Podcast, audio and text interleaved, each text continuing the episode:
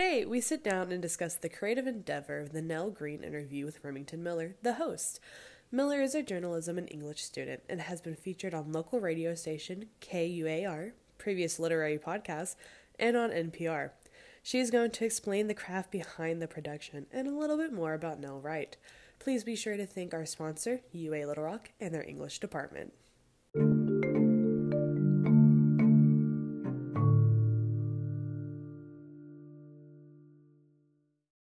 Morning, afternoon, or evening, listeners. This is Remington Miller. Um, I'm going to talk a little bit about the production and the analysis and the creative process that went into writing the Nell Greene or Nell Wright interview. So, if you don't know, Nell Wright is a character from Toni Morrison's novel Sula. Now, Sula is the title character, but Nell is pretty frequently seen throughout the entire novel. I was really interested in, in like analyzing Nell because I thought she was a really interesting foil to Sula, and I thought thought that the way she would have answered these questions of this interview was really going to be really fun and creative to play around with. So I thought that I would go through a little bit of the text that I referred to and how I decided to write her character for the interview in the podcast script. So my first real deep dive into Nell, it actually mattered less about the like actual response to her question, but how I specifically scripted for her to be read. So the first question I ask Nell that's part of the interview and not just pleasantries is what do you consider your greatest achievement? And now we know through her relationship with Sula and Nell's like character background that Nell has been raised to be extremely image conscientious and fit the societal expectations and even gets frustrated with Sula later on in the novel when Sula tries to break away and do her own thing. So it made the most sense to me to have Nell kind of be a liar in the beginning. You know, um, Nell says, you know, I want to be a mother and a wife and serve my community. And that's like what society would expect a woman during that time to say, especially a woman of color. Um, the expectations to be this happy go lucky and serve people was a very like imposing expectation and I specifically like scripted an awkward silence and having me as a character enter and encourage Nell to be honest, encourage like encourage that relationship of honesty for the rest of the interview so that hopefully it would go along better. And I feel like it would have been untrue of me for Nell to have been as open or honest in the beginning because Nell is a liar. She lied about Chicken Little. Nell is going to lie in order to protect her image. And that comes up again later in the interview when I ask her why she lies. So I felt like that was my first real deep dive into Nell, was writing her as kind of a fibber and kind of saying what she thought I wanted to hear. Now, for the next few questions, I really focused on Nell's youth, specifically around page 59 of Toni Morrison's novel Sula, and I focused on the whole scene and then a lot earlier in the novel when Nell references being happy at Sula's house. I felt like when it came back to happiness, that was when we showed Nell happiest. Was at those times when she was with a kid and felt like she could explore this idea and notion of happiness without really realizing it was more than just her mother than had those expectations on her. She kind of had this moment where she was kind of free of what the community thought, especially when she was side by side with Sula. So a lot of my text about Nell's happiness came from those early earlier chapters where it was like Nell as a youth and as a child before Sula left for college. Perhaps the earliest quote I quote is when I asked Nell the next question. I asked her where would she most like to live, and Nell to me was always going to be centered in the bottom. That's why Morrison writes her as like Nell narrating the last chapter about what the bottom has become. But because I wanted to show more the joyous side of the bottom, and obviously if she's telling these listeners she wants to live there, she kind of wants to showcase like the better half of it before things kind of went downhill, or you know, kind of went to the bottom. But um. So I used the quote from pages 1 to 2 in Morrison's novel There will be nothing left at the bottom. The footbridge that crossed the river is already gone, but perhaps it is just as well. Just a neighborhood where on quiet days people in valley houses could hear singing sometimes. I was selective about that quote and used some ellipses, but basically that captured the essence of where I thought Nell wanted to live. I think she wanted this kind of peaceful place, especially when she was left without Sula and without Jude. And I felt like she still would have answered that the bottom was the place for her.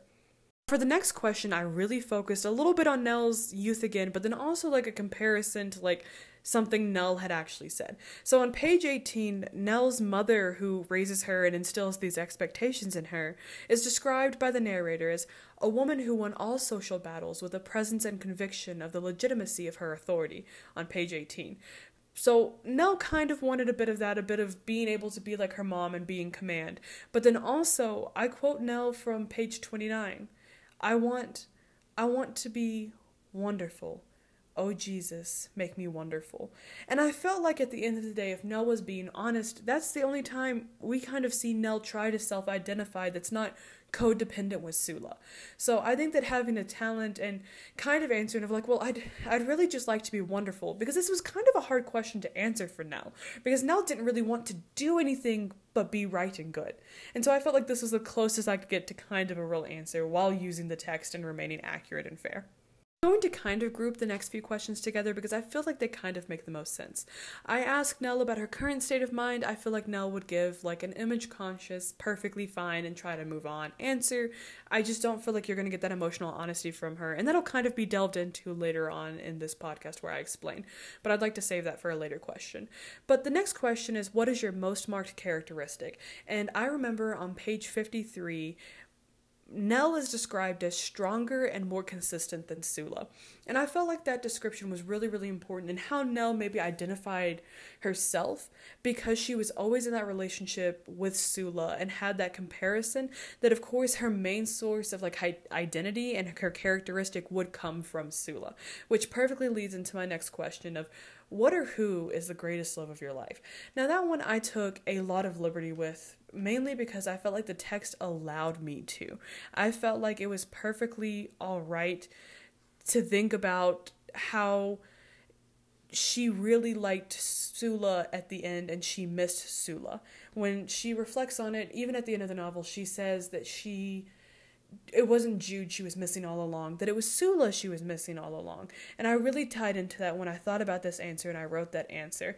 And I talked about specifically, you know, how at the end of the novel she's like, we were girls together in that friendship and how difficult it was to lose that. And that's why I felt like at the end of the day, Nell really loved Sula more than anything else in the entire world. And those questions to me felt like they could all kind of be grouped together and had the same underlying like essence. The question that kind of ties into that same thing is when I ask Nell, what do you most value in friends? And for that, I really pulled first from Morrison in page 29, where it's described as Nell, who regarded the oppressive neatness of her home with dread, felt comfortable in it with Sula. And also a quote from page 51 they were solitary little girls whose loneliness was so profound it intoxicated them. Really, I felt like Nell was lonely and she wanted to be seen and she wanted to have someone that no matter where she went, as uncomfortable as this world can be for a society that has these expectations of women and especially women of color, she wanted someone who could understand her that way and make her feel comfortable. And I felt like that's what she most valued in a friend. What she missed from Jude and why she felt like Jude was so awful was that Jude knew her and left her, but he didn't really understand her. Whereas Sula, coming from the same kind of disposition of being a woman and a woman of color, I felt like that that strengthened their friendship and i feel like nell would absolutely bring that up and also bring up that she didn't want to be lonely and that with sula she wasn't the next question was arguably the most difficult to write for nell that i had to pick from this questionnaire option so I ask Nell, what do you consider the most overrated virtue? And that it, the problem is Nell considers these expectations kind of like bogus because she wants to be with Sula and at the end of the day she likes Sula and how Sula goes against them. But Nell would never say that. And I feel like it proves to me more that I'm writing Nell as saying something different than maybe what she actually believes. And so for this I kind of pulled on Morrison from page 27 where she's Nell and her mother are talking. She's talking to her mother, and she said, her mother says, "I don't talk Creole, and neither do you." And I felt like Nell felt really disconnected from her community and her family at that point, and I felt like that was the closest I could write to most overrated virtue where Nell would have been honest. Obviously, there were lots of other things that if Nell was a more honest and not image conscientious character, I could have gone with, but I felt like sticking here was like the safe critique of her mom because she saw her mom critique her mother. And so I felt like it was safe to go here, and that's how Nell would have answered. next few questions I'm going to group together because I feel like the analysis I wrote for them also kind of they rely on like the same pieces of text. So I ask Nell, what is it you most dislike? And Nell gives like a broad kind of vague answer, which I feel like Nell would give. I feel like Nell just she has a lot of things she dislikes, but the good thing about her is that she dislikes them privately, and that's kind of how she maintains her image. But then I ask Nell, uh, like, a deeper question. What is the trait you most deplore in others? And there I really rely on the scene where Sula and Nell are at Chicken Little's funeral, and Nell is critiquing Sula for showing this emotion. And she thought that it was very inconsiderate for Sula's image. And I felt like that was the main reason she was critiquing her, especially as a child. This shows how instilled this idea of image was on her. I feel like it was the one thing she could openly deplore that then tied into the next question of what is a trait you most deplore in yourself? And for that, I specifically drew quotes from page 52 where it says, Because each had discovered years before that they were neither white nor male, and that all freedom and triumph was forbidden to them. They had set about creating something else to be. I feel like Nell would absolutely give this smart answer that she wasn't a man and she wasn't white, and that those were the things she could openly hate about herself because they were things she couldn't change. Because if she admitted that there were things she didn't like about herself that she could change, that would ruin her image. And Nell has this idea of keeping up this perfectionism, so I relied on that quote and kind of let it push through and carry her answer for that question. So these next two questions I pair up for analysis and they're very similar. I ask now, what is the quality you most like in a man and the quality you most like in a woman?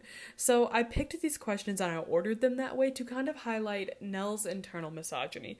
So I picked up for the quality she likes in a man. She specifically liked and made this comment of Jude saying that he liked her neck and she didn't even know she had a neck until Jude complimented it. And so I picked up on that little essence. I didn't exactly put that quote in my notes, but the quote I did pick for that question was on page 142, where she's telling Sula, You can't do it all. You a woman and a colored woman at that. You can't act like a man. You can't be walking around all independent, like doing whatever you like, taking what you want, leaving what you don't. And I felt like that quote really applied for both of them of how she viewed a woman's role and a man's role. And then going on more so into what quality do you most like in a woman, I picked a quote from page 53 where she's kind of describing her relationship with Sula because I feel like she would look to Sula for like the first of what qualities she likes in a woman, especially at that point where she's already had this realization. Because I do this interview where it's set at the end of the novel where she's realized she missed Sula already. And so I picked this quote that kind of described their relationship. It's got um, ellipses in it, but it's from page 53. And it says, as intense as it was sudden relief in each other's personality. And I wanted to emphasize those two parts because I feel like that's how Nell viewed like it kind of ties into the quality she has with friends, but also the quality she values in a woman that she should be able to find relief in that woman's personality. And then I also went all the way back to Nell's youth and on page 18 Morrison wrote about Nell's mother she loved her house and enjoyed manipulating her daughter and husband. And I feel like Nell, at some point when she's doing this superficial, ver- superficial version of herself, she wants to be like her mom and have that kind of control. But Nell is always kind of through Sula questioning and pushing those boundaries. And so I felt like all of those quotes and that analysis really tied into how Nell answered the question. So the next question I asked Nell is like low key kind of morbid, but it was in the questionnaire. And I ask Nell, if you were to die and come back as a person or a thing, what would it be? This question was kind of hard to na- answer from Nell's point of view because I'd already hit on that ideally she'd probably like to be a man and a white man to see the world through that kind of privileged lens. However, I felt like a more quirky answer that would tie into the novel a little bit more is she'd want to be a robin. All the robins that died and fell from the sky at the bottom when Sula arrived, that was her omen. And I felt like Nell would be thinking of Sula after her death and would want her friend to return and to be a robin saying that Sula or someone else like Sula was returning back to a community that she would better, at least until she died. You know, even if it wasn't intentional, Sula did do that. And I felt like Nell would answer that. And I feel like she wouldn't give an honest answer or like an in depth answer, and that's why she kind of skirts the like asking for more clarification in the interview. But then keeping up with like the morbidity, I also decided to tie up this interview with like a lot of morbid questions, and I ask now, what do you regard as the lowest depth of misery? And from that, I drew two quotes um, one from page 105, where she asked Jude, So how could you leave me when you knew me? And I wanted to kind of hit on Jude a little bit here. I have in the beginning Nell describing Jude as late because I feel like she would never on air, on recording, admit that her husband left her. And here she kind of says left as in like left this world, but like readers of the book will know that he he left her after cheating with Sula.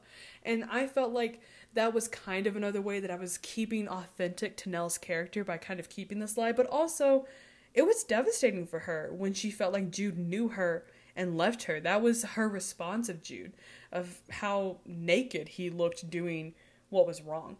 And then I also tied in pretty much almost quoted this verbatim in Nell's answer from page 108. Morrison writes from Nell's dialogue Hell ain't things lasting forever.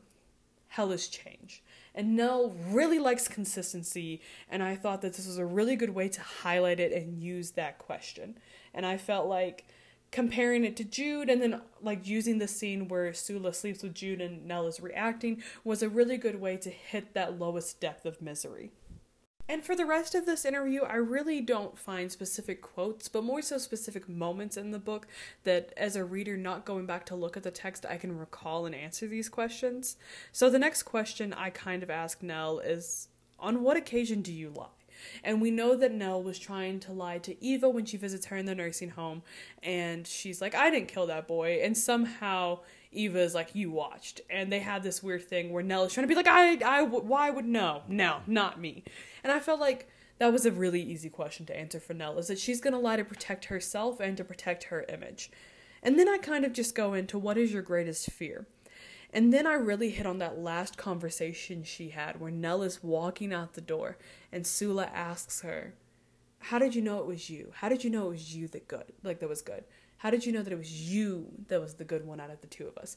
And that really causes Nell to think. And that causes us as readers to think. How, how did we know that Nell Wright or Nell Greene? But Nell Wright was right. And I feel like that conversation scared Nell. And I feel like that would be her greatest fear is that she she figured out she was doing everything wrong. And deep down, I know that Nell probably in her all her complexity considers the fact that maybe she was living her life wrong, that Sula didn't inherit like a loneliness that wasn't hers. But like I think that at the end of the day, this is how Nell would have answered is that she was afraid that she had felt and she wasn't the good one. And I feel like not only could she as a person not take that, her image and how much she protects her image could not take that. And then for my last question, I'm like really excited to provide this analysis about because I wanted to talk about this in class so badly. I asked Nell at the end, how would you like to die? Now this is fitting in like the order of questions because we're beginning with you know, what is life like? You know, what did you value? And we're ending with how you'd like to end your life. And Nell is now a little bit older. Sula's already dead. It's the end of the novel all that's not written is Nell's deaths. There's a lot of death at the end of the book, but not Nell's. And so, how how would Nell like to die? And I decided that Nell would like to die in water. I thought it was so telling how there was a comparison between how Sula was like infatuated and obsessed with watching her mother burn. That chaos of Hannah being on fire was something that Sula, who had gone against everything else and and rejected all these societal expectations that she would want to die via fire. Even though that's not how Sula dies, Sula is obsessed with dying with fire, not only because, you know, that's how, you know, Eva killed Plum, that's not how her mother died. Like that's it's not just a reoccurring theme, but I feel like Sula thought that fire was like an exciting, riveting, and like a burst of a way to go. And that to me was like the most ironic thing because her last name was Peace. But Nell, on the other hand, Nell watched Chicken Little die, and from like the text, she asked herself, "Why did it feel good to watch? Why was it okay to watch Chicken Little drown?" And the way that Morrison writes Chicken Little drowning is that he was laughing up in the air, and then underneath the water, he wasn't. And I felt like it is so essential that Nell would want to die surrounded by that calm, quiet order that she'd grown up with. That it made the most sense that Nell would like to die in water. That especially I feel like Morrison exploited that when she was describing I feel like that was almost the reason Sula had to watch her mom die and burn was so that Nell could have this moment where she would look at the water and realize that that was like the most honest comparison for how Sula was used to and created for and comfortable with chaos, and Nell was used to order, but order in a way that is like suffocating and all consuming. And so I was really, really excited to get to ask that question, and I thought that was like a great, strong point to end the interview on.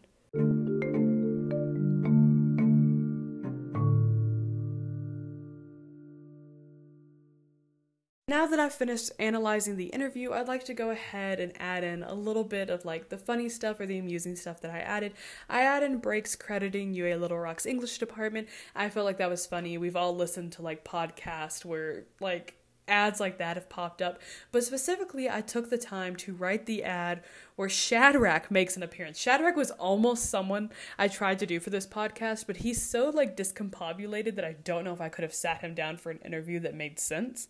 But I tied on the Motel 6 interview um, of Tom Bodett when he's like, I'll leave a light on for you. And the person that I asked to like record or like lend me their voice for that ad, I specifically played like that audio and like that old commercial and was like, this is how I need you to present it because this is how Shadrack is like coping with death can come at any time. And I felt like adding that addition was just so fun. I felt like it was a cool break. I thought it was interesting. Most of the other breaks were really, really simple and just kind of formal. And I thought that having Shadrack pop up was really like a nice homage to like the novel Sula. I also added in a little break that wasn't as fun as Shadrack's like appearance, but kind of mentioning the old folks' home as to really give like kudos to the last chapter Morrison included, where Nell is describing how the bottom looks now. And I felt like it was just nice too. If we couldn't really get to that, because we talked about the bottom as a place you'd want to live in in the beginning, and if I couldn't really fit the bottom at the end of the novel in in the interview, I felt like I could get it in an advertisement and it would still be just as good.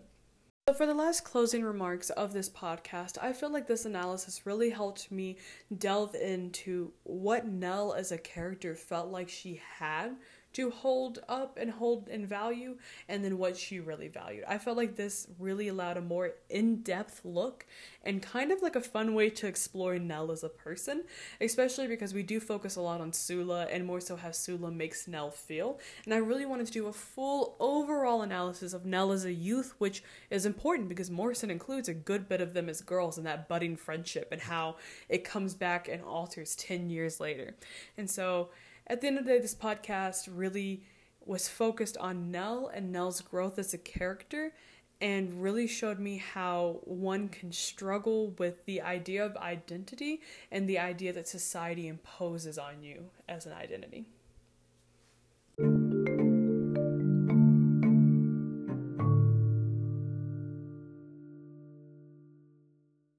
Thank you so much for your support, and just a small reminder that this analysis of a cultural interview was brought to you in part by UA Little Rock's English department. Be sure to thank our donors, and in Little Rock, I'm Remington Miller.